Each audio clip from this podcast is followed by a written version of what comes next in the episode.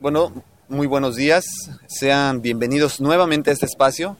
El día de hoy quiero platicar de ustedes acerca de un tema muy muy importante que pues actualmente ha perdido relevancia en cuanto al ámbito de la celebración y me refiero a la celebración del Día del Maestro.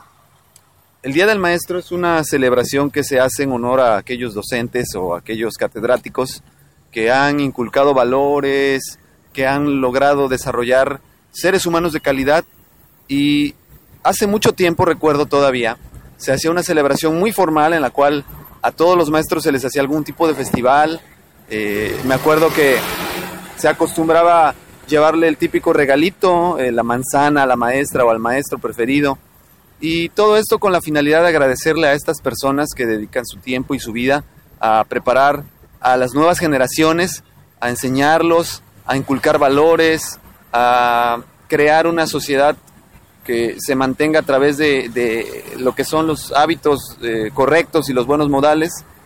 Sin embargo, en la actualidad, les decía yo, ha perdido mucha validez esta celebración debido a que es muy polémico el, el decir ahora maestro, ya que hace mucho tiempo, cuando hablamos de maestro, nos figurábamos a la señora regañona con regla en mano o al señor enojón que te aventaba el, borrador cada que te osabas a, distraerte en clase, pero actualmente ya, ya es muy, muy diferente eh, en muchos aspectos, positivos algunos, algunos otros no.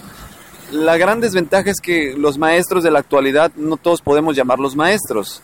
En primera, porque algunos pues son gente que compra plazas o hereda plazas de, de parte de otras personas y no tienen el conocimiento acerca de lo que es la docencia eh, o la ética profesional de la docencia y otro tipo de situaciones de este tipo.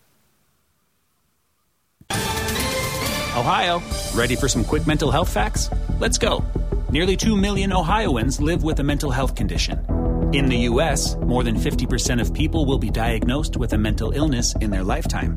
Depression is a leading cause of disability worldwide.